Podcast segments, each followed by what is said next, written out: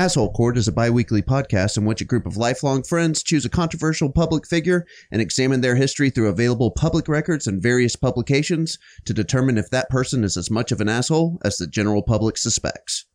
We rate the subjects on a not so scientific scale, ranging from Mr. Rogers to Hitler, 1 to 11, and average out the three scores in the end for our final number. Just a reminder our judgment has no legal weight, is strictly an opinion, and is subject to change at any time, especially in the case of new evidence. It shouldn't be taken seriously, so just don't.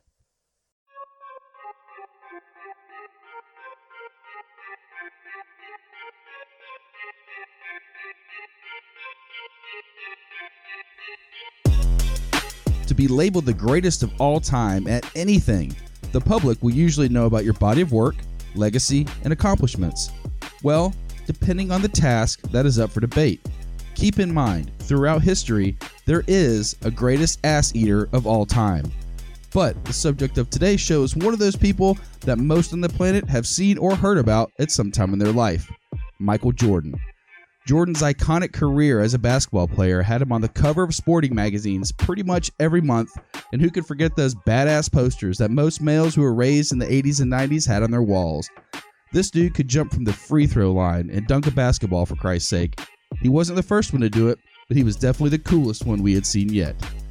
The acronym for greatest of all time is GOAT. There are others in sports, music, writing, and like I mentioned earlier, other extracurricular activities that are considered to be the best that have ever done it. But just like Jordan, it's usually a highly debated subject. Is Muhammad Ali the greatest boxer? Is Beethoven the greatest composer? Is Ron Jeremy the greatest male porn star? We're going to pull our warm ups off and jump into the game to discuss the life and times of what many consider the GOAT of basketball. But what has made Jordan so competitive almost to a fault? Why has he been portrayed as a difficult teammate sometimes? Did he really catch a chick's hair on fire? Come fly with me as we slam dunk our way through the Michael Jordan episode of Asshole Court.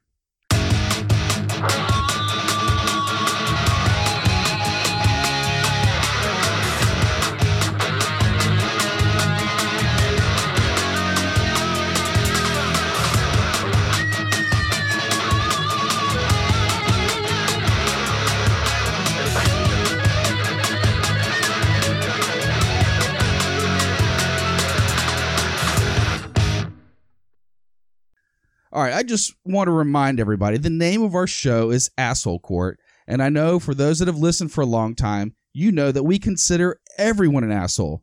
All of us here are assholes, and so are our mothers. It's all about how much of an asshole you are. Again, we use that Mr. Rogers to Hitler scale so everyone understands what we're talking about.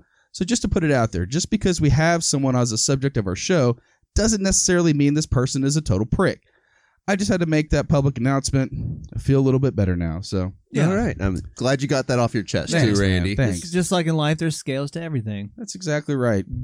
All right, so we want to give a big shout out to one of our Patreon members and one of our Instagram followers. Patreon member Patrick Sharp recommended Michael Jordan, as did Instagram follower Lars Christian Rossness. Patrick, uh, you're a homeboy. We really appreciate it, brother. Yeah, Lars, we love you, Patrick. Lars, we're fans. You're not a Patreon member yet, but I do love your Swedish death metal album.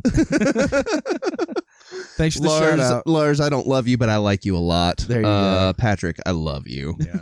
All right, boys, let's get some pre-show scores for his airness. Michael Jordan. Mikey, what you got? uh, so I will say that Michael Jordan, in my mind, is the greatest basketball player that ever lived. The goat. I'll say it. Uh, and I'm also a like pretty much a born Lakers fan, so I really fucking hated this guy in the '90s. Ooh, yeah. especially the early 90s when Uh-huh. the Bulls really came on when they beat the fucking Lakers in 91. I've never been a huge fan of Jordan mostly because of that because I have admitted biases there. Yeah, good reason to not like him. Yeah, Of course. exactly, exactly. Um and I honestly I've I'd heard so many stories about him being a dick in private life that I just kind of always assumed that he was an asshole. But when I watched what was it? The Last Dance. The The Last, the last Dance. dance. Yeah.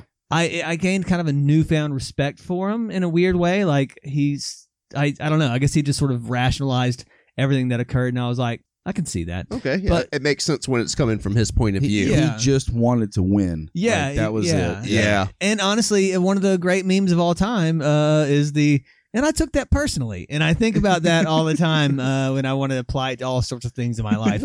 well, Um, and the Jordan crying meme. yeah, yeah, exactly. Oh, yeah. man, that that's- one's good. Yeah. That one's good. So, but to, to rank him as an asshole, I am going to say that I'm going to put him at a five to start. I know he was a dick and stuff like that, but again, we're talking on a scale here with guys like Hitler and Dan Bilzerian. So, uh, so I'll go with a five. All right, nice. 5.0 for Mikey. Buddy, what do you got? All right, so for me, um, you know, I out of the three of us, I probably watch sports the least. Uh, but when I was watching sports, it was back during the '90s and Yep. during that heyday of Michael Jordan and Scottie Pippen and, and the Bulls just doing their run. I don't know a lot about him off the court. I don't know too much about him on the court, except for what you know about him winning, you know, all the championships. Um, so I'm interested today to learn, you know, is he an asshole on the court? Is he just trying to push everybody to his level? Um, you know, I'm not sure what we're going to find out, and that's what I'm excited to to find out in this. Um, so without me knowing a lot of the off the court stuff, I, I got to keep my score kind of low as well. Um, one of my favorite memories uh, as a child was with Randy. Me and him went to Chicago. Uh, probably it was like around like eighth grade ish, give or take. Yep. And uh, we went and ate at Michael Jordan's restaurant in Chicago. That's right. That's right. And- when you that. think of fine food, That's you exactly. think of Michael Jordan. Well, I mean, at the time when we come from like a relatively small town and we've been to Chili's and, you know, Applebee's, you know, like we went to this place and like it was like it felt like a smoker's lounge. It was like kind of like a little bit darker. Um, it just had this ambiance to it. And it, and like I, I recall as a kid thinking that that was the best hamburger that I had ever had up to that point, you know, and I could have just been, uh, you know, like uh, drunk with everything that was yeah. going on at the time. But I'll take the Space Jam burger. it's out of this world. so yeah, that was uh that was uh, my connection to Michael Jordan as a kid, and it was an awesome, awesome time with Randy. Yeah, I forgot about that. So you talked about it. I just remember at that point in our lives, we it was like you said about eighth grade. We were, I mean, I've been into sports my whole life, but Yeah. like I could not get enough of every sport right around then. Yeah, and sure. that was when you were playing baseball with us, playing Yeah. football, like Absolutely. yeah. So we were just crazy, and like you said, kind of from a small town outside of Atlanta, I hadn't really been exposed to too much cool shit. Big all of a city sudden- life. That's right. Yeah. Chi-town. Yeah. yeah. So it was awesome. It was a really good experience. And um, so he sits very favorably with me in my memory. Mhm. So um, I but I do know that to to be considered the goat of NBA of all basketball, Mhm. that you probably had to step on a couple people in order to get there. And that's what I'm wondering. Did he step on some people and do some malicious shit? Or did he just do what he had to do to get the job done? Mhm. And so uh, pre-show, um, I'm gonna go with a little bit higher than Mikey. I'm gonna go with a 5.4. Okay. And uh, we'll see where he uh, shakes out by the end of it. Okay. Good deal. Five point four for Buddy. Randy, what you got? Yeah, so growing up, I mean, I definitely had a Michael Jordan poster on my wall. I actually had two of them. Mhm. I had the one where he was jumping from the free throw line, Yep. um, and then the one that said "Come fly with me." It was a white poster. It's like that. Oh, you just yeah. don't forget. Like Sure. this Yeah. guy was absolutely iconic, Yeah, man. One hundred percent. If you had a new pair of Jordans, like oh yeah, yeah. heads up, one, if you were in a bad part of town, you You might get robbed robbed. up. Yeah, you might get robbed for your shoes. Yeah. That was kind of a, a fucked up piece of it. But like this dude was idolized by literally millions of kids growing up, right? Yeah. Oh, if I could be like Mike. That's exactly Yeah. right. And he never did anything to completely fuck it up. Mhm. But like over the years, like you kind of talked about, like you kind of saw like he was he was a bit he's just so such a fierce competitor Yeah. yeah. that it made him a little bit of an asshole, a little bit of a prick, right? Yeah. Probably wasn't the best teammate. Probably hard to kind of play with sometimes. Oh, of Uh, there's a course. couple stories we'll get into about Yep. that exact stuff. Um, but pre-show, I had him at 5.25. You know, we talk about the average guy is a four to a 5 Mhm. He's definitely, I think, a little tick above the normal guy. So a 5.25 for me. All right. With a 5.0 from Mikey, a 5.4 from Buddy, and a 5.25 from Randy, Michael Jordan's pre-show asshole score is a 5.2. 5.2. He falls just above Tila Tequila and just below Dr. Oz. I would pay a lot of money because I bet he could literally dunk over both of them, like full. If like, they were yeah, like yeah. standing on their shoulders. Yeah. Oh, yeah. Yeah. Absolutely. full like dunk over both of their heads. Like the Michael Jordan spread leg, Oh one yeah, arm like his just balls, over it. his balls slap across Tila Tequila and Dr. Oz's forehead, like it's like the Three Stooges when he slaps him across her face. yeah, he teabags them as he's Yeah, going that's to the it. rim. With but that tongue out, which also let's think about that. You're talking about the greatest ass eater of all time. It probably is Michael Jordan with that tongue. Goat with that tongue. It's either him or, or Gene Simmons. I think I'd prefer to have my ass eaten by Michael Jordan. I would go with Michael as well because I don't trust Gene Simmons in a dark room. gun to my head, I'm going Jordan as well. Little pat, little pat on the back to us. Look at the diversity we've got here. That's right. Tila Tequila, Michael Jordan, Dr. Oz, right in that same little ballpark. You've got Ty Cobb, Courtney D- Love. DMX, Yeah. Elon Musk, Courtney Love. Like, yeah, yeah, that's a We're covering it all. That's right. You name it, we'll cover it, Johnson. Mm-hmm. All right, you guys ready to slam dunk this shit? Let's do it. let's dribble it up. Michael Jeffrey Jordan was born at Cumberland Hospital in Brooklyn, New York on February 17th, 1963, the fourth of five children in the family. Jordan has two older brothers, James Jr. and Larry, an older sister, Dolores, and a younger sister named Rosalind. It's got to suck dick to be Larry Jordan. Larry Jordan. Yeah. I don't know, man. That's No, no, no. You got to go to Thanksgiving dinner. Parents are like, oh, well, we know what Michael's been up to, winning NBA championships, MVPs. Larry, what did you do? He's like, I got a raise. Uh, so now I'm pretty much a supervisor. So I was employee of the month We're- back in February. We're equally proud of all of I'm just kidding. It's obvious that Michael's the goat. Well, it's funny because they interviewed his mom, and she made claim to like, "I love all my kids." So the oldest one, James Jr., retired from the military as very high ranking. Retired at Fort Bragg, and there was like two presidents that showed up to celebrate Okay. his Oh, wow. retirement. See? And then what did Larry do? Larry uh, Works for waste management. no, he's actually a regional uh, sales executive for Upper Deck. Remember the baseball? Oh, club? wow. Wonder how he got that job. Yeah, Yeah. exactly. Thanks, big bro, Yeah. little bro.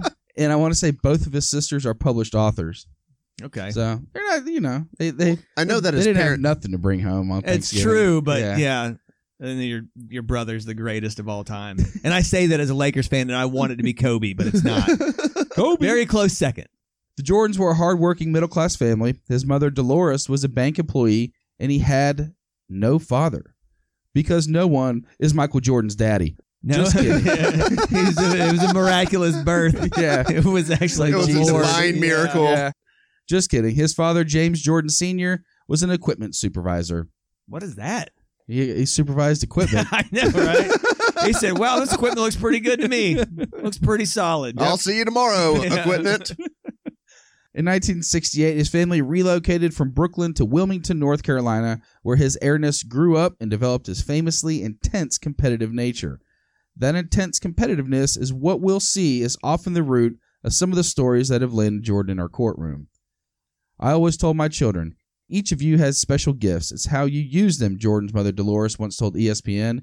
Each one had a talent, but how they approached it was different from the other things. Michael might have had skills for basketball, but Larry built things with his hands, and our oldest son was an ROTC and such a leader. Went way above ROTC, but you know. Yeah. But growing up, Michael Jordan wasn't even the best basketball player in his family. His older brother Larry, who was one year older, constantly got the best of Michael and they played one on one or competed in various games in their backyard. The playful competition quickly turned into a fierce rivalry. We had this barbecue pit that we'd use as a backstop and we'd play baseball with a tennis ball, and we had numerous battles, Larry told ESPN in 2009. If I lost, I had to keep playing until I won. That's why, more often than not, it would end in a fight. Jordan even credits his success to those battles with his brother as a child. I mean, that sounds pretty standard, though. I mean, Oh, he had yeah. a brother and sister, like the competitive stuff was there, and But I think there was also like some talk about how dad would kind of favor whoever won as Oh. well. So there was like, you know, it's like not just having to battle for, you know, rights Yeah. with your brother, but also for the attention of your father. like Oh, in The yeah. Simpsons when Lisa starts playing hockey and gets really good at it. And then Bart tries to get in the front seat, Homer's like, "Nah, uh." That's where Lisa- nice. I don't think from a competitive standpoint I would be here without the confrontations with my brother, Jordan said during an interview for The Last Dance. When you come to blows with someone you absolutely love, that's igniting every fire within you. And I always felt it was fighting with Larry for my father's attention. Good call, buddy. Yep. Mm-hmm. When you're going through it, it's traumatic because I want that approval. I want that type of confidence. So my determination got even greater to be as good, if not better, than my brother. It seems as though his father's attention was one thing that Jordan always struggled with. One story I read talked about Mike not being like his older brothers, as he was the one who would stand over the engine of the latest car his father and brothers were fixing, not wanting to get his hands greasy. I remember one time, said Larry, my father told Michael, Go get my 916 wrench. And Michael said, What's that? My father just sent him in. Go back inside with the women. God. Oh. Yeah. And Michael was fine with that. Oh yeah, I bet. Yeah. Said it just wasn't in his DNA. For a while, Michael Jordan's DNA was not so clear cut. At age 12, there was the day he got suspended from school for fighting. It wasn't the first time he had gotten into a fight at school, and his mother was damn sure she was not going to let the child lay around the house all day watching TV. Dude, imagine though that I mean he probably lost one of these fights. Oh, to this day, that guy's like, I whipped Michael Jordan's ass They're one like, time. sure Back you in did. fifth grade, I Yeah. totally did. They're like, yeah. and he may uh-huh. have like one friend on speed dial because he tells the story so often. He's like, "Yeah, you want proof here? Call this guy." Call. He did it. And He as did soon it. as the guy answers, she's like, "Yes, he beat up Michael Jordan." Is Yeah. that all? Thanks. Bye. He said, I punched him right in that face. he tells me it would be considered child abuse today. Dolores said of her punishment with a laugh, but it was a tough age, and I knew I had to set the precedent. I took him to work and made him stay in the car all day and read. I could Oh, see wow. him through the bank window. I wanted him to know I was always watching him. We went to lunch, and then after dinner, I knew a lady at the library, so he stayed there and read some more. We didn't have any more trouble from him after that. So yes, mom leaving him uh, in, a, hot, car, would have definitely gotten some attention in today's times. I would I would say. yeah. All these pussy ass kids now can't even handle a hot car anymore. you know what I'm saying? this is Wilmington, North Carolina. Yeah. Like it's Oh yeah, it's hot. Oh Yeah, man. the kids now is like, please stop punching me. I'm like, whatever. Michael Jordan got sat in a hot car. Now take this punch, son. That's what real parents did back in the 70s and 60s when men were men and they knew a 916. Well, maybe they didn't know what a 916 wrench was. Jordan attended Emsley A. Laney High School in Wilmington, where he spent a lot of his time involving himself as a member of the drama club, marching Oh. band, and debate team. Wow. I'm kidding. He played basketball, baseball, and football. Gotcha. Well, I mean, he's got soft ass hands. Doesn't Quick hands, yeah. Well, yeah, but I'm like, they're like, send him in go hang out with the women. I wouldn't be surprised if they were like, he's at drama club. Plus, I'll never forget that picture of him when he was in college. And it was in his dorm room, and He's he had an the umbrella. umbrella. yeah, Yeah. dude, Yeah. it looks like he is ready to go on Guys and Dolls for real, dude. So there's a famous story that tells a tale of Jordan being cut from his varsity basketball team because his coach didn't think he was good enough, tall enough, and people didn't like him. And gosh darn it, people didn't like That's him. That's right. Just kidding about that last part. He was 5'11, and his coach didn't think he was tall enough to play on the varsity team as a sophomore, but he didn't get cut. He got put on JV. Even though the story isn't true, it definitely seemed to light a fire under Jordan. On the JV team, he fucking crushed it, dropping multiple 40 point games throughout the season. So dropping 40 points in a high school game is pretty tough because Monstrous. they play 32 minute games Yep. versus 40 minute games in college and 48 minute games in the pros. It's Oh, the equivalent geez. of Wilt Chamberlain's 100 point game in high. Oh, Most yeah. of the time, those high school games are normally like 50 point games, Oh, like yeah. 52 to 36. That's Yeah, exactly, exactly. right. Yep. But the summer after Jordan's sophomore year, he grew four inches and busted his ass working to get better. Growth spurts like that are crazy to see. We have a buddy who is six foot seven, Yeah. and he grew almost a foot in a year between his sophomore and junior years in high school. Show me that smile again. Don't waste another minute on your crying. That's the Growing Pains. growing Pains song, in case y'all know that shit. And man, he looked like it was like one of those like awkward puppy dog faces he was Oh, going through. Dude, his clothes didn't fit him, and it made him like lanky and weird Yeah. for the rest of his life. Yeah. Because even today, he's one of our best friends. He is tall, lanky, He's a tall, kind lanky of, dude. Yeah, absolutely. Slaying it, though. He does it as, as, a, as a grown man, though. I'm like, yeah, he turned out to be quite a handsome fella. Oh yeah, and he can hit a golf ball a fucking mile. 'cause Well, he's yeah, the tall as leverage. shit, Yeah, MJ's growth spurt paid off. Jordan averaged more than 25 points per game over the final two seasons of high school play. I read an article where his brother Larry talked about Michael's junior year and Larry's senior year. He said after Michael had grown to six foot four, he straight fucking dominated everyone on the court. He said it was literally boys versus a grown man at that point. Mm-hmm. As a senior, he was selected to play in the 1981 McDonald's All American game, which is pretty much the who's who of college basketball, Oh yeah. and he dropped 30 in that game. Oh wow. To give you an idea of the caliber of player that's played in the McDonald's All Star game over the years, you get It's everybody. Yep, it's names like Magic Johnson, Shaquille O'Neal, Kobe Bryant, LeBron James. You get the, the picture. list goes on and on. Yeah. After averaging 27 points, 12 rebounds, and 6 assists per game for the season, Jordan was recruited by numerous college basketball programs, including Duke, North Carolina, South Carolina, Syracuse, and Virginia. In 1981, he accepted a basketball scholarship to the University of North Carolina, where he majored in cultural geography. Oh, I don't yeah. know what is that. It's uh, it's geography about different cultures. Yeah, yeah. Him and him and his dad are working together on that one for real. Cultural geography, interesting. I Yeah. guess I can see what it is. It's like I don't know, like the the southeast has a um its specific culture uh, as opposed to whatever. It's not like a state line, but it's just like a the culture itself or something. I don't know. There's the Mason Dixon line. That's right. and There's the Mississippi River. Mhm. You know. Yeah. Below that, to the right of that, it's where we live. That's right. well, I guess like the thing with Florida is that the, the old saying is that the further south you go, the further north you are. Because Oh, and yeah. it makes sense. Like the Florida Yeah. itself is totally reversed. Like the n- northern Florida is like the south. Oh, yeah. absolutely. South Florida is pretty much New York and Cuba mixed yeah, together. Exactly. Got to cross through the Okefenokee to Yeah. get there, Uh-huh. but you know. I bet he wrote his paper on that.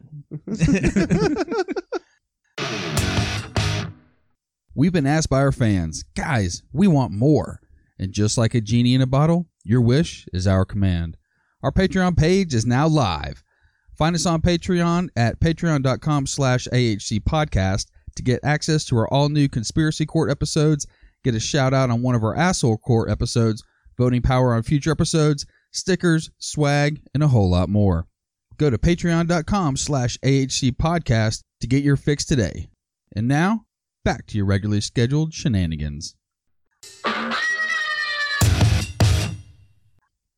All right, so if you don't know about how good Michael Jordan was as a basketball player, I'm assuming you've probably been woken up from a 40 year coma, or the device you're listening to this podcast on is the first piece of technology you've touched in the same amount of time. Mhm. So I'm not going to sit and run through his basketball career stat by stat, but I'm going to hit the highlights and we'll roll into why the GOAT of the hard court is in our courtroom today. As a freshman at North Carolina, Jordan was named ACC Freshman of the Year. He made the game winning jump shot in the 1982 NCAA Championship game against Georgetown, which was led by future NBA rival Patrick Ewing. Jordan later described this shot as a major turning point in his basketball career. Jordan was selected by consensus to the NCAA All First Team in both the sophomore year and junior year. Jordan left North Carolina one year before his scheduled graduation to enter the 1984 NBA draft. He did, however, return to North Carolina to complete his degree in 1986 when he graduated with a Bachelor of Arts degree in geography. So he just went straight geography this time. Yeah, might have been, it was two, probably two different sources I used, so Yeah. we'll still stick with cultural geography. Yeah, Okay. sounds more highfalutin. Yeah. And also much more useless. Yes. The Chicago Bulls selected Jordan with the third overall pick of the 1984 NBA draft after Hakeem Olajuwon went to the Rockets and Sam Bowie went to the Portland Trailblazers. Poor Sam Bowie, man. That guy has Sam been bruised- Huey? Sam Bowie, Yeah. right? He was a didn't pan out to be shit, but the Rockets and the Blazers needed a center, a big tall Uh, guy. uh-huh. Yeah. And Bowie was the number two center. Olajuwon, Hall of Hakeem, Famer. yeah, Hakeem the least, yeah. Dream. Yeah, Yeah. absolutely. Yeah, Um, Sam Bowie was he was the Ryan Leaf of basketball. That's exactly right. Uh, People always say, "What if Portland would have had Jordan. Jordan?" Because it would have been like him, Clyde Drexler. I Drexler. know it would have Yeah. been yeah. Oh wow. Yep. Well, he had an unbelievable college career. Once Jordan went pro, the beginning of Air Jordan and the legacy of the greatest basketball player was born. In 1999, an ESPN survey of journalists, athletes, and other sports figures ranked Jordan the greatest North American athlete of the 20th century, above Babe Ruth and Muhammad Ali. Hmm, that's Jordan- insane, man. Yeah. Jordan placed second to Babe Ruth on the Associated Press December 99 list of 20th century athletes. In addition, the Associated Press voted him to the greatest basketball player of the 20th century. Oh, that's an easy one. Yep. Jordan has also appeared on the front cover of Sports Illustrated a record 50 times. Oh Yeah. wow. 50 times he was on the cover of Sports Illustrated. Wow. Yep. I'm not surprised. Nah. I mean, this shit he did was just nuts. Yeah, and- Yeah. exactly right. So I'm going to run down Jordan's career stats. six time NBA championship winner, six time NBA Finals MVP, five time NBA MVP, NBA Defensive Player of the Year, NBA Rookie of the Year, three time NBA Steals Leader, 14 time NBA All Star, three time NBA All Star Game MVP, 10 time All NBA First Team, nine time All NBA First Defensive Team, two time NBA Slam Dunk Contest champion, named one of the 50 greatest players in NBA history, selected on the NBA's 70th anniversary team, just happened like last month with their uh, yeah with the All Star game, two time Olympic gold medal winner, two time Basketball Hall of Fame inductee, once in 09 as an individual, once in 2010 as a member of the 1992 Olympic Dream Team. They were that, that they was, were insane. It was so And fun to Oh, watch as a kid. I Oh, actually got to see them play live. Oh, uh, nice. At the remember that. Olympics back in '96. 92. Okay. Uh, or yeah, Well, '92. 92 is Barcelona. Yeah, that was it. That was Yeah. the 92 Dream Team. uh, that I didn't see them. I saw the That was the dude. They rolled out because that was the first year that the pros that Got they allowed play. the pros to play because normally it was college Yeah, and they came out and it was like USA 136, Lithuania 30. yeah. I mean they and Jordan blew- just barely made it too, like because of when he was drafted. It was only something like he made the cut by like two months or no, something. that like- was on the 84 gold medal that he won. oh, that was. 92, he was the top. Oh, okay, game. yeah, The, the '84 one, yeah, Yeah. yeah, yeah. He's also in the United States Olympic Hall of Fame. He received the 2016 Presidential Medal of Freedom. And he was the 10 time NBA scoring leader, including every year from 1997 to 1993, and then again from 1996 to 1998. So, what happened to Jordan those two years that he wasn't the highest scoring player? A couple of things occurred, actually. Some, some tough stuff happened, man. Tragically, Air Jordan's father James was carjacked and murdered at a rest area in Lumberton, North Carolina by two teenagers, Daniel Green and Larry Martin Demery, who dumped his body in a South Carolina swamp. Green and Demery were found after they made calls on James Jordan's cell phone, convicted at a trial, and sentenced to life in prison. You know that patented move by Jordan where he would stick his tongue out before he either dunked on someone or hit a sick shot? Mhm. That was him imitating his father. James would stick his tongue out like that when he got locked into work or a task, and Michael mimicked him as a kid and carried it throughout his career. So maybe his dad was the greatest at ass eating. Potentially. That's right. It's Well- tough to make jokes about a guy that gets carjacked and killed, but Yeah, this is also a comedy pod. this is true. So And you know his legacy must continue. that's Yeah. right. The second thing that Jordan did was live out a childhood dream and tried his hand at becoming a professional baseball player. Yeah. Yeah, his dad had always wanted him to become a baseball player. And as a kid, they thought if he were to ever get big in sports, it would have been in baseball Yep. and not basketball. Yep, yep. The Chicago White Sox signed him to a minor league deal, and it worked out quite well because the guy that owned the White Sox is also the same guy that owned the Bulls, Jerry Reinsdorf. Yeah. Yeah, if you're gonna lose him in basketball, at least pick him up on your baseball team. And if they that's kept- he's They kept his contract in basketball smartly. They didn't say you're cut. They were like, yeah, we'll still, you know, Yeah. we'll keep you around And in it case was you like- come back. and it was like to the tune of like three million dollars a year at Yep, that point. That's right. You know? absolutely. wasn't cheap. Well, plus you're like, well, I mean, he's gonna sell out the stadium at the it was Birmingham Knights, The right? Birmingham Yeah. Barons. Barons. as Yeah. what it was. The Barons. Yeah. Yeah. So they, I mean, everybody's gonna show up to see that dude play. Oh yeah, He- they and- did. And at do great. every show, at every game that season. Yeah. Jordan's baseball career didn't quite play out like his basketball career did, but he wasn't terrible. He played at the Double A level, and his biggest strength on the field was his speed. In one season in Double A, he stole 50 bases. Yeah. Yeah, and they don't talk about it much, but like, I want to say like his first like 15 games he had a hit in, or like first 15 or 20 games. He wound up batting like 256. Yeah. Which, if you do the math, that's one out of four at bats. That's respectable, right? If you can go over 300 multiple seasons, you're you're on Boss. top of it. Yeah, exactly. Well, and you also got to look at when he entered into the league as well, because I mean, like they don't bring anybody outside of like college into it because it's you've just passed you know where you can keep up, and he was what like third in his thirties jumping into this. Baseball is kind of weird though because um, you can come straight out of high school and go start playing Mhm. minor league ball. Yep. And Yeah. In fact, my my cousin played for the Yankees. He did. He eventually he finally made it to the major leagues and got a World Series ring, but there was a solid 10 years where he was in the minor league program for the Braves for forever. And actually, when he started in 88, uh, he was playing for like Greenville or uh, Richmond or something like that. And he came up through there. And th- at the time, they were like, if you want to go to the major leagues, go to the Braves because they suck. At the time, they did, and you thought you're going to get bumped up. Of course, by the time he started to play, the Braves get really great. That's in the '90s And he was- they, yeah, yeah, yeah, and yeah. he was he was a pitcher.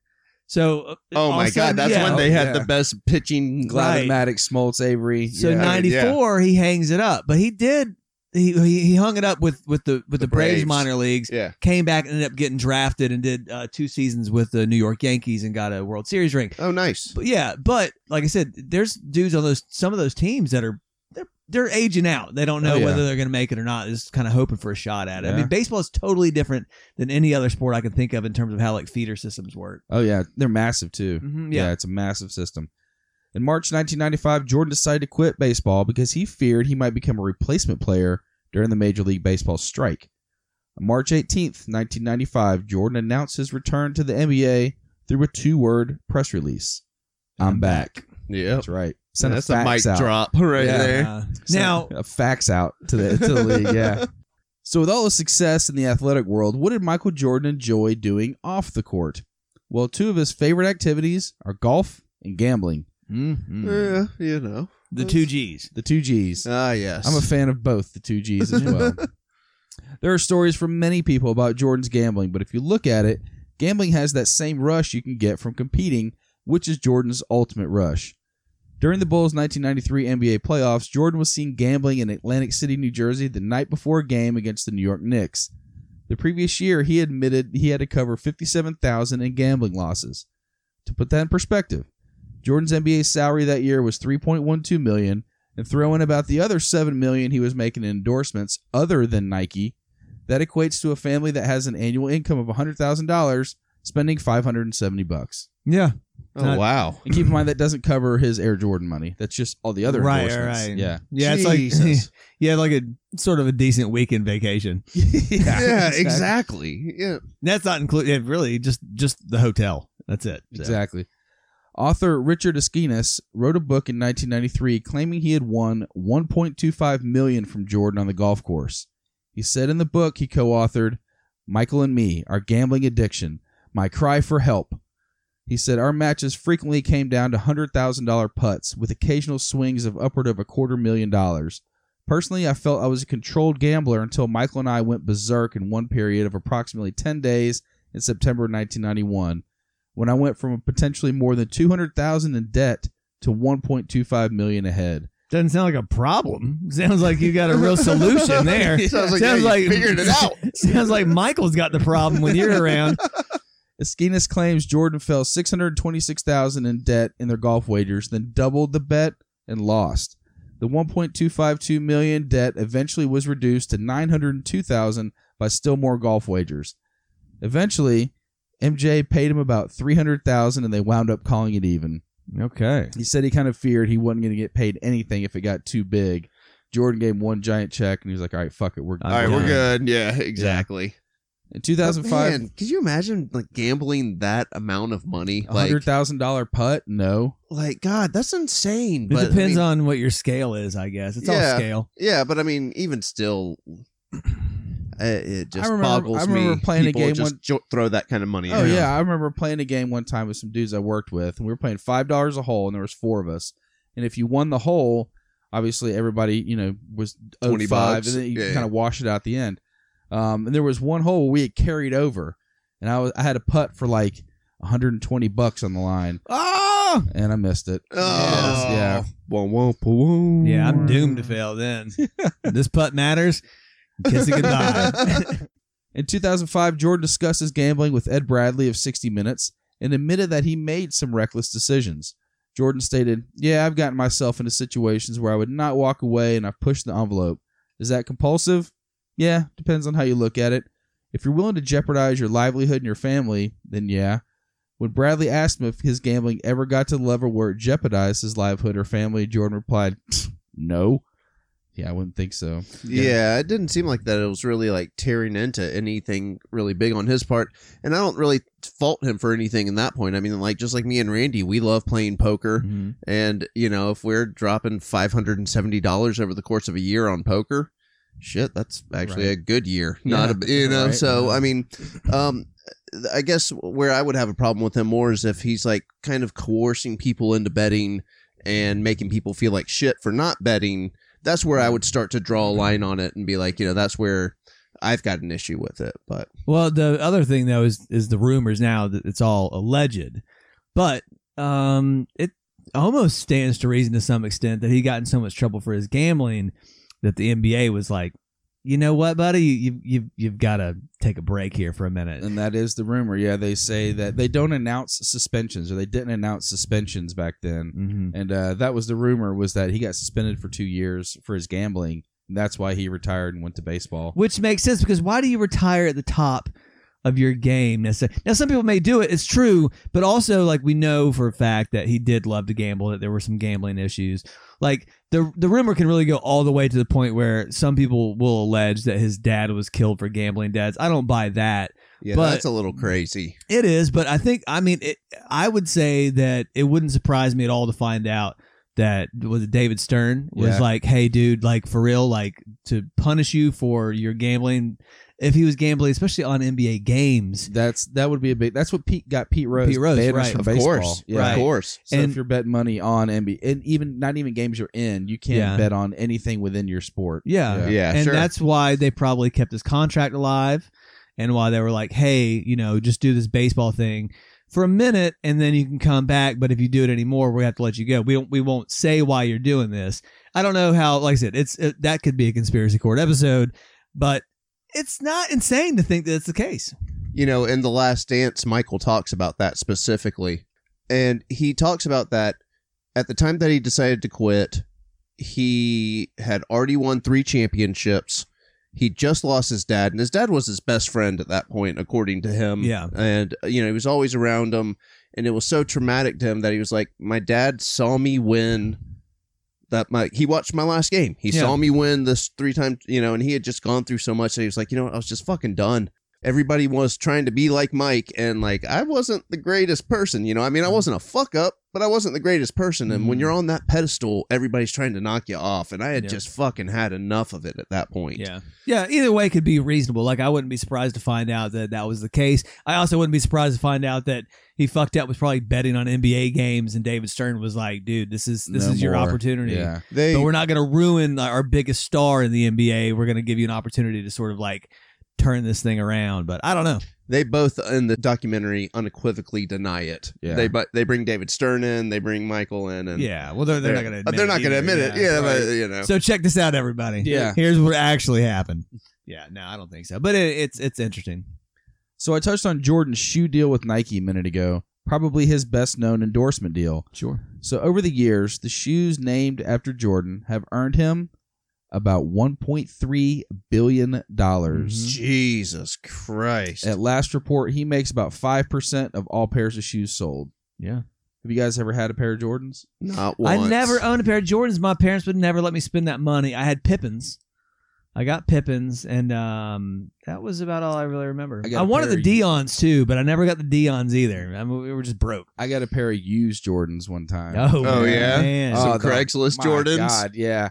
They were so badass. They were the 91s. They're all black with the red uh, little trim around the air the Jordan pack. fives. They were from 1991. I don't remember which yeah, ones the were. fives are actually, I think, uh, the, uh, uh, besides the original Jordans, are probably my favorites. Man, those things were sweet. It's crazy how much the after sale market Oh, dude. Oh, is yeah. in that too. You got a Like- fresh pair of original Jordans, they are worth a car. Yeah. Oh, yeah. and people and like people will scour and like buy old ones and then Mm-hmm. refurbish them, bring them back to life and stuff. It's crazy. Sometimes, uh, just to entertain myself, I like look on like sneakerheads or whatever, like the subreddit for that, just to kind of understand that culture because it's crazy to me. yeah. yeah, of But course. there's, there, I can't remember what there's a there's like a diet Jordans. I think they call it Jordan Teams or something like that. Huh. And there was this girl that was like, Uh, it was some post she had made or whatever, and they were all like, "Look at this bitch with her Jordan Teams, can't even afford the real ones or whatever." And I was like, "Wait a second, so there's like a cheaper pair of Jordans here? Huh. I couldn't tell my mom about this." Why did nobody tell me? yeah, I don't know if they're called teams. They're called something like that. but Diet yeah. Jordans. Yeah, pretty much they're just diet Jordans.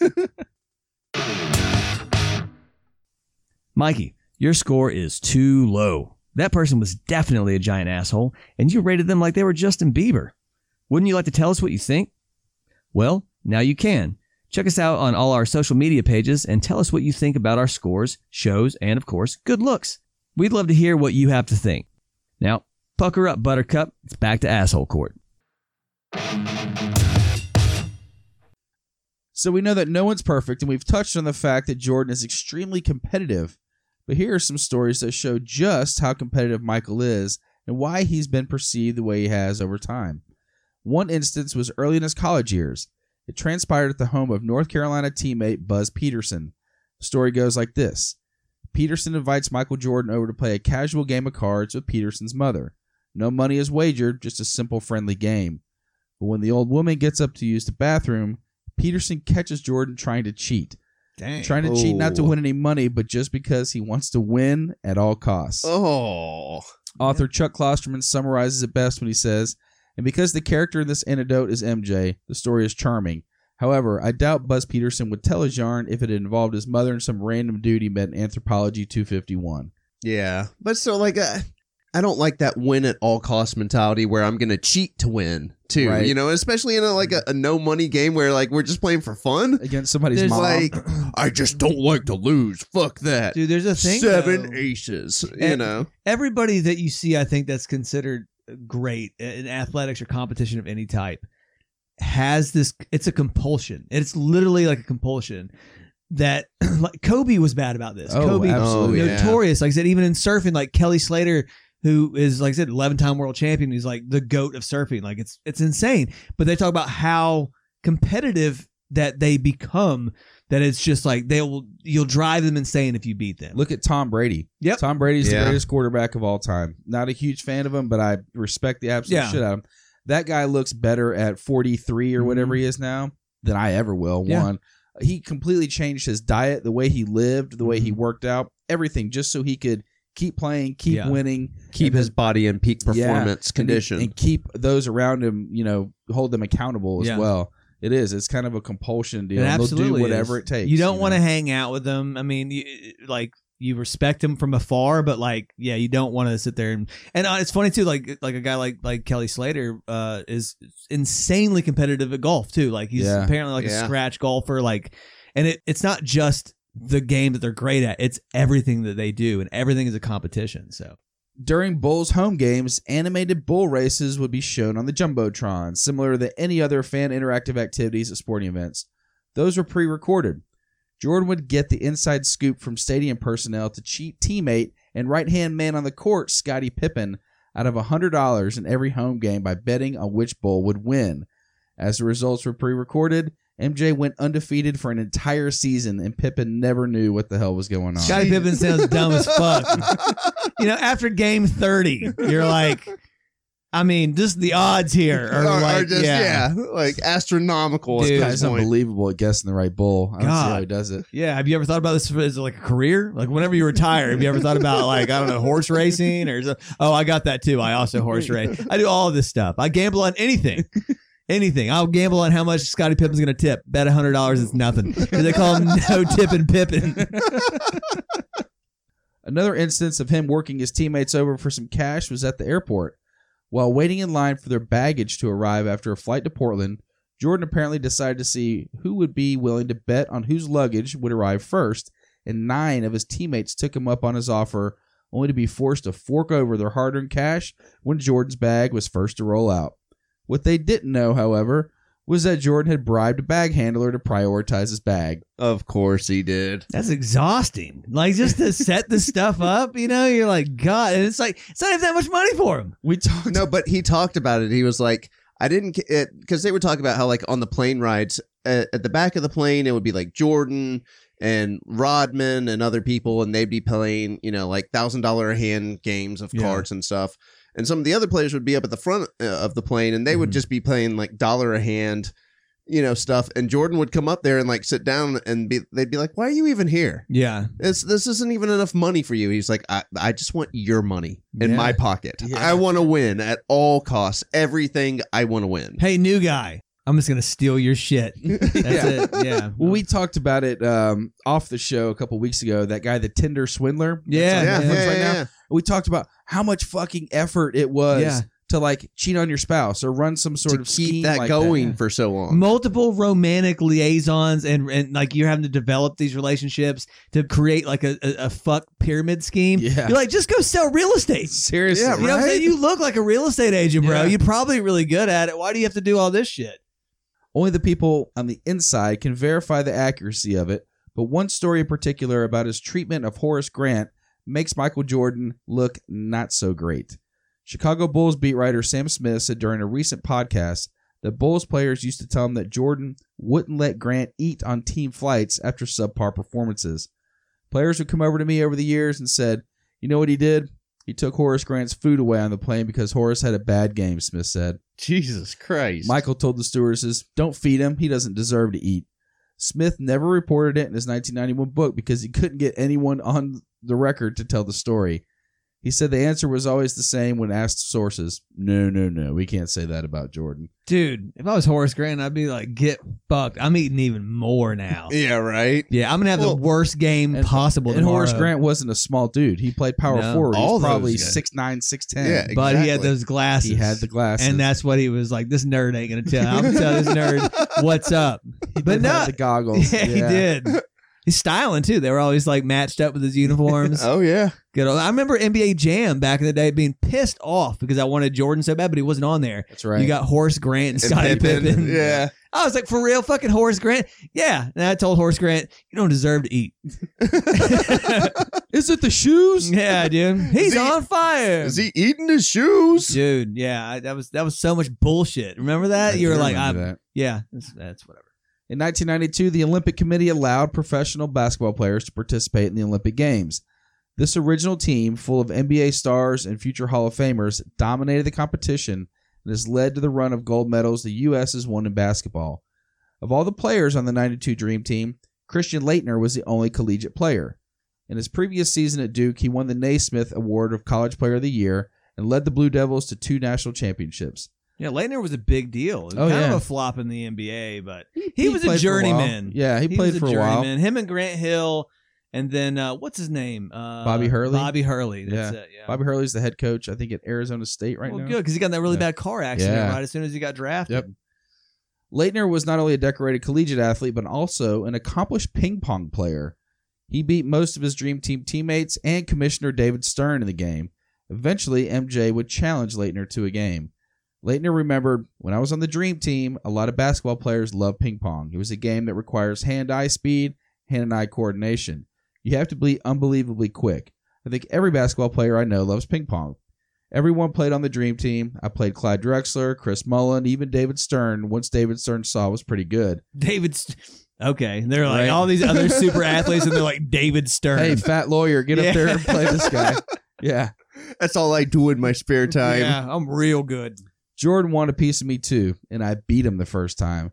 This did not sit well with his airness. Nat Butler, a photographer who was covering the Dream Team, explains what happened next. Said Laettner beat him. He threw the paddle and he didn't talk to anyone for two days. Come to find out, he had a ping pong table delivered to his room. No one knew about it, and he was practicing for the rematch. They had a rematch two days later, three days later, something like that, and it was twenty-one to four. He destroyed him. Oh wow. Dude, yeah, that's insane. Yeah. That is fucking nuts. Yeah. Also, Christian Laettner in my mind is always looks like I in my when I think of Christian Laettner now, I think of Brandon Walsh from 90210. it's like literally how I, They had that I don't even know which one is which in my mind. They had that kind of '90s butt cut. They had yeah. Yeah. they had the floppy hair. You know, I'm telling you, he could have been on 90210 right now, and I wouldn't even know the difference. As discussed at length in the ESPN documentary The Last Dance, Michael Jordan was also one of the greatest trash talkers in the history of sports. oh yeah. So much so he might have ruined one man's career. Mm-hmm. During the 1995 playoffs, the Bulls led the Charlotte Hornets by one point late in the game. While guarding five foot three Muggsy Bogues, he backed off and infamously declared, "Shoot it, you fucking midget." Oh. Bogues missed badly. According to Bulls former assistant coach Johnny Bach, who was then coaching in Charlotte, Bogues believes that moment ruined his career.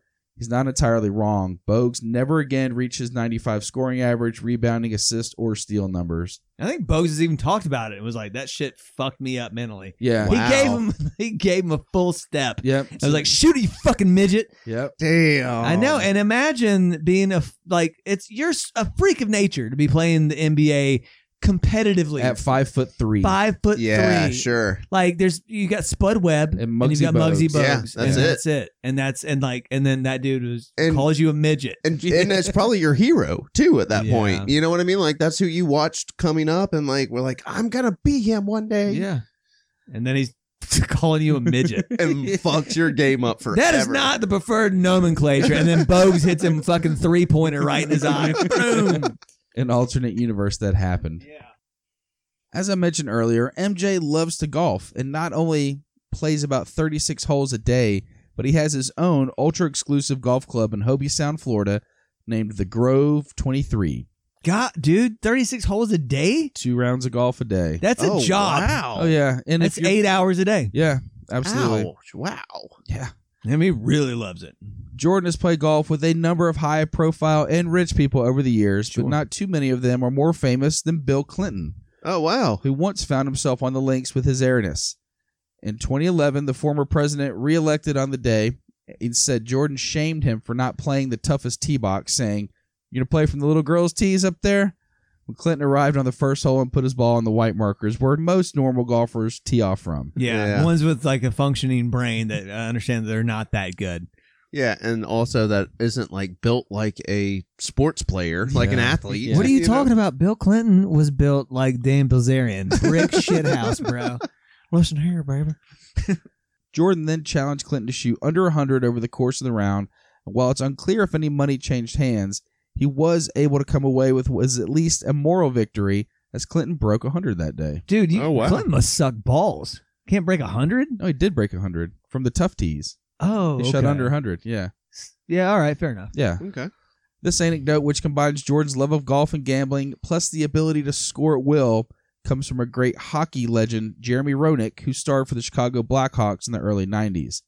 That was another game. Do you guys remember the NHL, ga- EA Sports NHL? Oh, of game? course, yeah. The fighting was where it was at. Oh, hell yeah. Of course. That's what like even in that movie Swingers when they're playing it was that movie came out in, like 94, 95 or whatever and that's part of the movie they're always playing NHL hockey or whatever and one of the best lines ever is that Vince Vaughn loves to attack Wayne Gretzky and he goes, "Yeah, got his ass." He goes, "Look at little Wayne bleeding right there."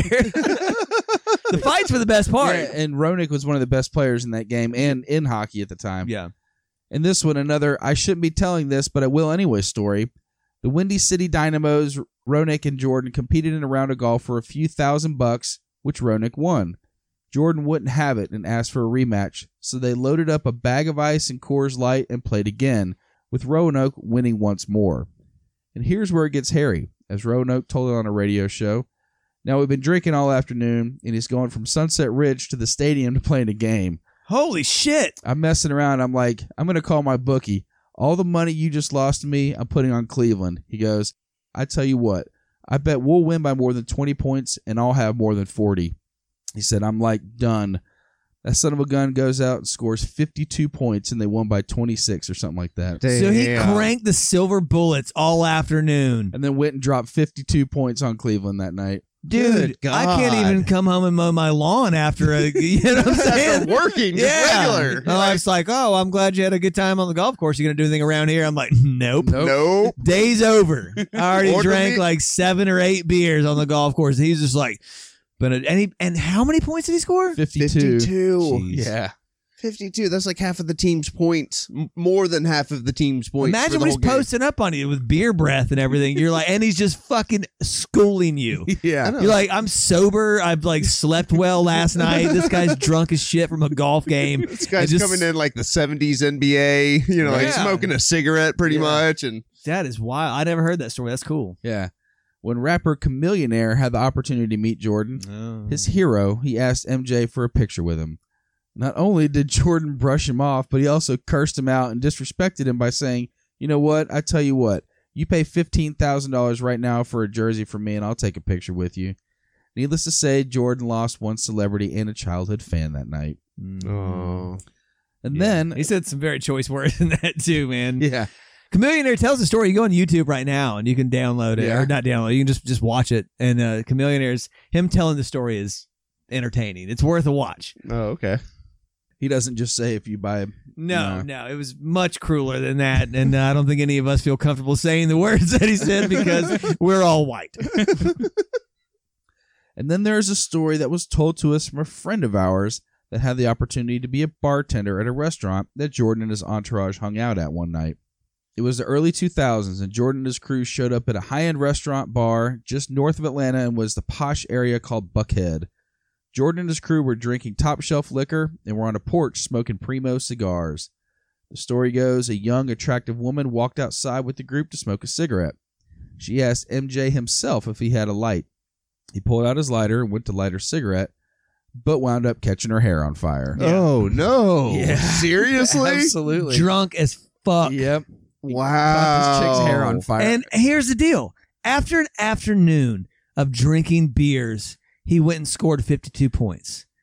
How drunk was this motherfucker where he couldn't even light a cigarette and like lit her hair on fire? He was like two bottles of Johnnie Walker deep. Uh, like double Ah, vision, yeah. triple vision at that point. So, what is Jordan up to these days in retirement? He's the principal owner and chairman of the NBA team Charlotte Hornets and of 23XI Racing in the NASCAR Cup Series, where he has two cars racing in the NASCAR Series each week. Like I mentioned earlier, the guy plays about 36 holes a day and probably does just about whatever the fuck he wants to. including wearing the lamest jeans I've ever seen, ever. They're always kind of baggy. Dude, his the way that Michael Jordan dresses is fucking shockingly bad. I believe there's a website out there that is dedicated to Michael Jordan fashion. he uh, got his. He picked up all of his uh, clothing tips from Stevie Wonder. Oh, dude, Man. no, Stevie Wonder dresses better than Michael Jordan. these jeans, man, these like the stuff he wears. I'm just like, dude, I feel like uh, he somehow uh, convinced, like he got some uh, like a time machine and got a kid in like 2001 to dress him for him. It was like, I'm, this is your job permanently. This is the style that I love. I want that for the rest of my life. You're a billionaire. And you're rocking some fucking like uh, some Lee's pipes.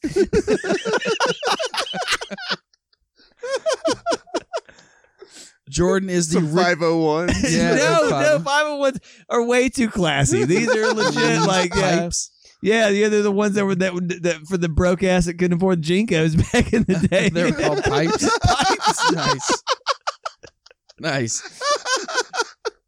Jordan is the richest retired athlete in professional sports. At one point he was worth 2.1 billion, but as of now he's worth about 1.6 billion. Not bad for a kid who was left in the hot car to read after getting into fights at school. Oh, yeah. How did he lose six hundred million dollars? That's Gambling. A, that's a bad bet. yeah. He started playing with the big boys. Him and Jeff Bezos playing golf, dude. Fuck. Oh my god. And that boys is Michael Jordan.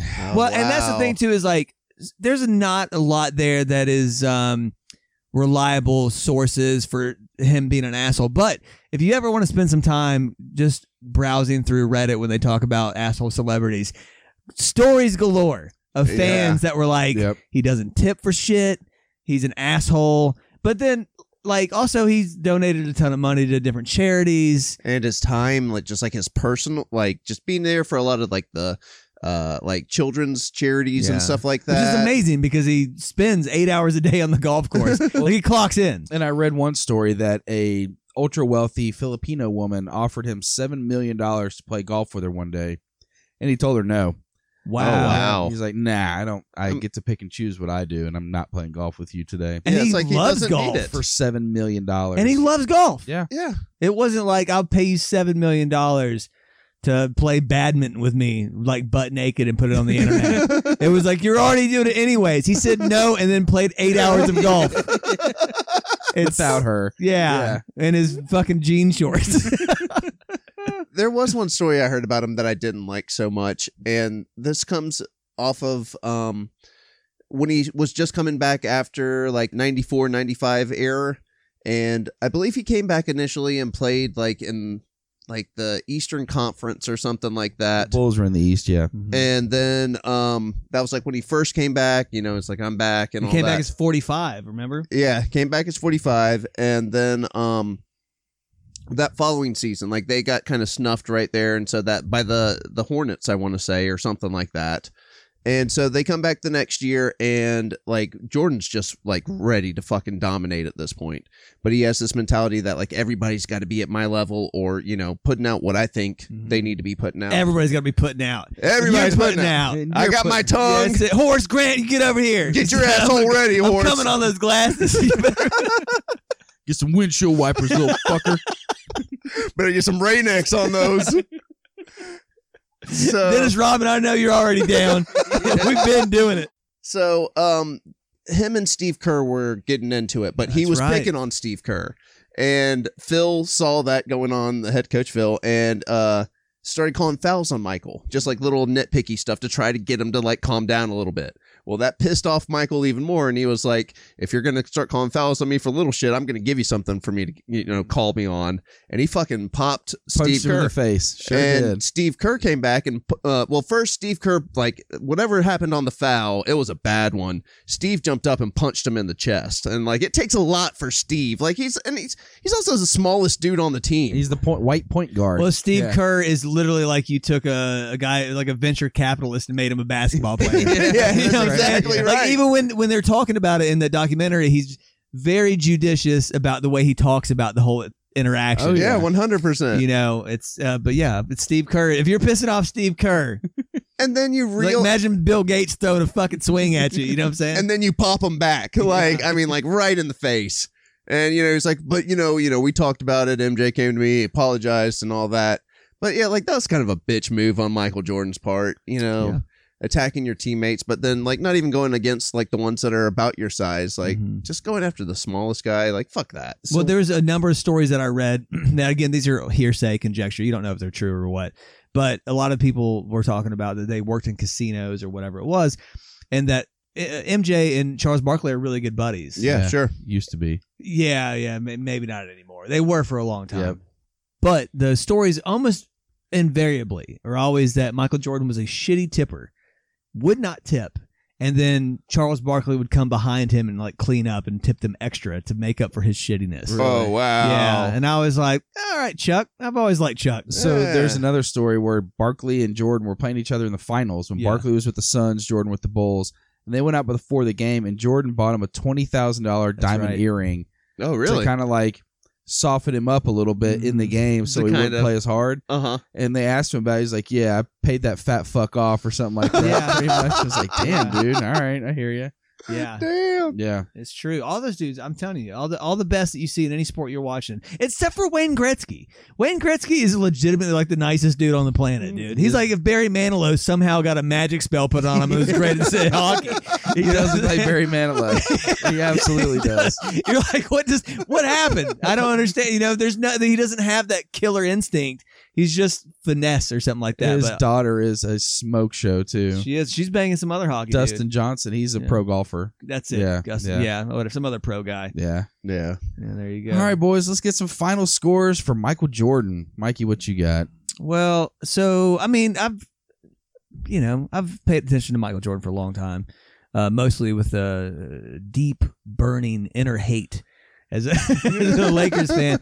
I, I I'm going to say that there's not too much to adjust here based on what I found out. I've almost gained some respect for him to find out that he cranked like a 12 pack of Coors Light and then dropped 52. I was like watching Kobe's final game the other day, actually, and when he scored 60 plus or whatever yeah, at the end. 63, I think it was. Yeah, and you're just like, that's amazing. But now I'm like, but he wasn't drunk. He wasn't drunk as shit. Yeah. Yeah. And also Coors Light. I mean, come on. Yeah, Michael two of the richest dudes in Chicago, Yeah. and they're yeah they're drinking the Tapping Bullet. into the Rockies. Yeah. It's the Yeah. '90s, and it's a, it's a golf game. I That's can see true. Coors Light. So I. IPAs haven't become the thing yet. Then That's right. I don't. I still doubt. I still. I imagine he still drinks like Bud Light or Coors Light. Or They were whatever. probably sending him free beer to the like golf course and oh, he's stuff got like his that. own you fucking know. tequila now. Why not? George like- Clooney uh, wrote the fucking script for everybody. Yeah. Everybody's Yeah. got their own tequila. Jordan's tequila, I think, is like seven hundred and fifty bucks a bottle, something like Oh that. wow. Why not? Let's see what they'll pay for it. That's right. Some, all these motherfuckers in Chicago are like, hell yeah, dude. Okay, I'm just waiting for the Bulls to win the next title. Now I'm gonna open up this motherfucker. That's the other thing that always pissed me off too. Was that Bulls fans came out of the fucking woodwork. The Oh, Bulls yeah. sucked dick in the 80s. People don't remember this. The Bulls fucking sucked Yep. for Yep. forever. When he got drafted, I remember it was like a big deal and he played great, but they weren't really great. They slowly put this team together. Yep. Yes. And then all of a sudden, as a kid, like Bulls fans were just like, I've always been a Bulls fan. Same with Patriots fans. I remember Yeah. the Patriots sucked balls for years. For years, they were the worst team, and all of a sudden they start winning like every World Series. I mean, every uh, Super Bowl. and like. uh, Everybody's a Patriots fan, and I just I hate that shit. It's not Michael Jordan's fault, but it just all of a sudden everybody's rocking Bulls hats. Yep. So, anyways, uh, I digress. Let's get back to what I think about Michael Jordan. I'm not going to change the score all that much. I'll put him at a. I'll put him at a five point five. Most of the stuff you hear about him that's bad is is total hearsay and conjecture that I can't prove. He is a hyper uh, competitive asshole, but like I said, so is every other motherfucking goat except for uh, Barry Manilow, Wayne Gretzky, uh, and uh, yeah, that's it. There you go, five point five. All right, buddy. What do you think about Michael Jordan's final score? All right, so yeah, uh, from everything that I heard today, I it doesn't seem to me like he is a, huge asshole. I mean, he does have some asshole tendencies, and like Mikey was just talking about, he, uh, you know, he he gives it his all out there on the court, and he expects, I think, a lot of people to do the same thing. And you know, is that technically an asshole when you want people to perform at a certain level that you're playing at? and you're actually doing all that work too. You're not sitting on the sidelines doing it, you know, like yelling at people. You're actually like showing up and putting in the work. You know, um, you know, it's hard to say. You know, I don't like it when you're, you know, antagonizing your teammates to the point of getting them to hit you or you hitting them, and especially when it's the little guys on the team too. That's bullshit.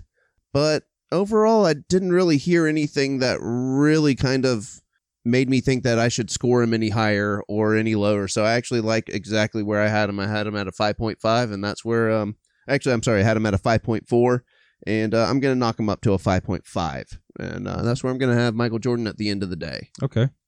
5.5. I am inspired by him though. So get your fucking shit together, guys. You worked as hard as me. This we'd be fucking millionaires off this That's for real. we we need more Instagram followers, motherfuckers. Do your shit. All right, so my kind of final evaluation on Jordan is that definitely the greatest basketball player of all time. I definitely worshiped this guy as a kid. Who's number two? Uh, I would probably go. It's either LeBron. It's LeBron or Kobe. It's LeBron or Kobe. Yeah, you got to put those two. Magic Johnson gets tossed around in there a little bit, but he's probably top five, Yeah. maybe even top ten. But yeah, it's true. yeah, but I it's mean- either it's it's honestly it's either Kobe or, or LeBron. LeBron. Yeah, one of those two. They they'll even argue that there's been a couple interviews now where LeBron called himself the greatest of all time, and everybody's like, Yeah, yeah, you shouldn't. No. You can't call yourself. Yeah, that. you it's like calling yourself a genius. Don't do that. That's right. like so many of the people on our show have. yes, yes. So yeah, he, you know, like I said, the ultra competitiveness is just kind of a weird little gene that some people have where they just cannot fucking stand to lose. Mhm. It'll drive you to do some kind of underhanded shit, right? Like stealing a hundred bucks per home game from Scottie Pippen for the pre-recorded Bulls thing that he would uh, get the scoop on from the staff, or, Or cheating on a friendly game with somebody's mom. yeah, right. Yeah, While they're using the bathroom. yeah. I So had to take a dump. Michael Jordan cheated at Uno. I have bowel problems now because I wouldn't go to the bathroom around Michael. He's a cheater. But at the end of the day, he didn't really, you know, to y'all's point, he didn't really do anything that fucked his career up because of his, you know, assholery or, you know, physically abuse anyone other than Steve Kerr. He punched somebody else too, though. He probably did in Yeah. a fit of competitive I mean, there was rage. times where he like took Horace's Grant's food away from him. Like, like he's like he's a bad dog or something. It's fucking unbelievable. And then the flight attendant was like, "Yeah, that makes sense." no food for you. Yeah. he did have a bad game. Don't you even give him peanuts, bitch? Uh, they made him fly Last Dance. Spirit. you know those seats aren't big. You know. Horse, you fly Spirit. You get you see one of his snacks. You have to pay a buck.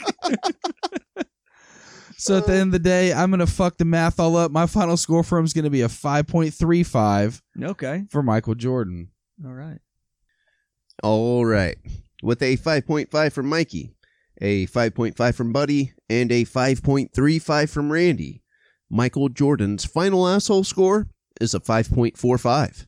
5.45 finds himself just above DMX and Elon Musk, who had a 5.3, and Courtney Love, who came in at a 5.5. DMX legitimately robbed people.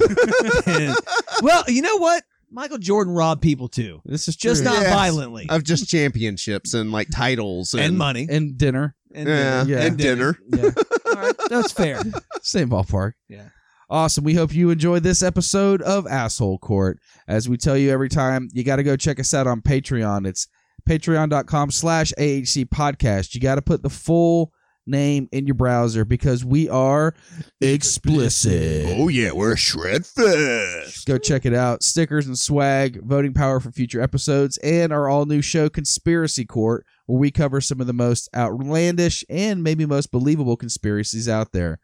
We always appreciate your support. Be kind to one another, and we'll see you next time on Asshole Court.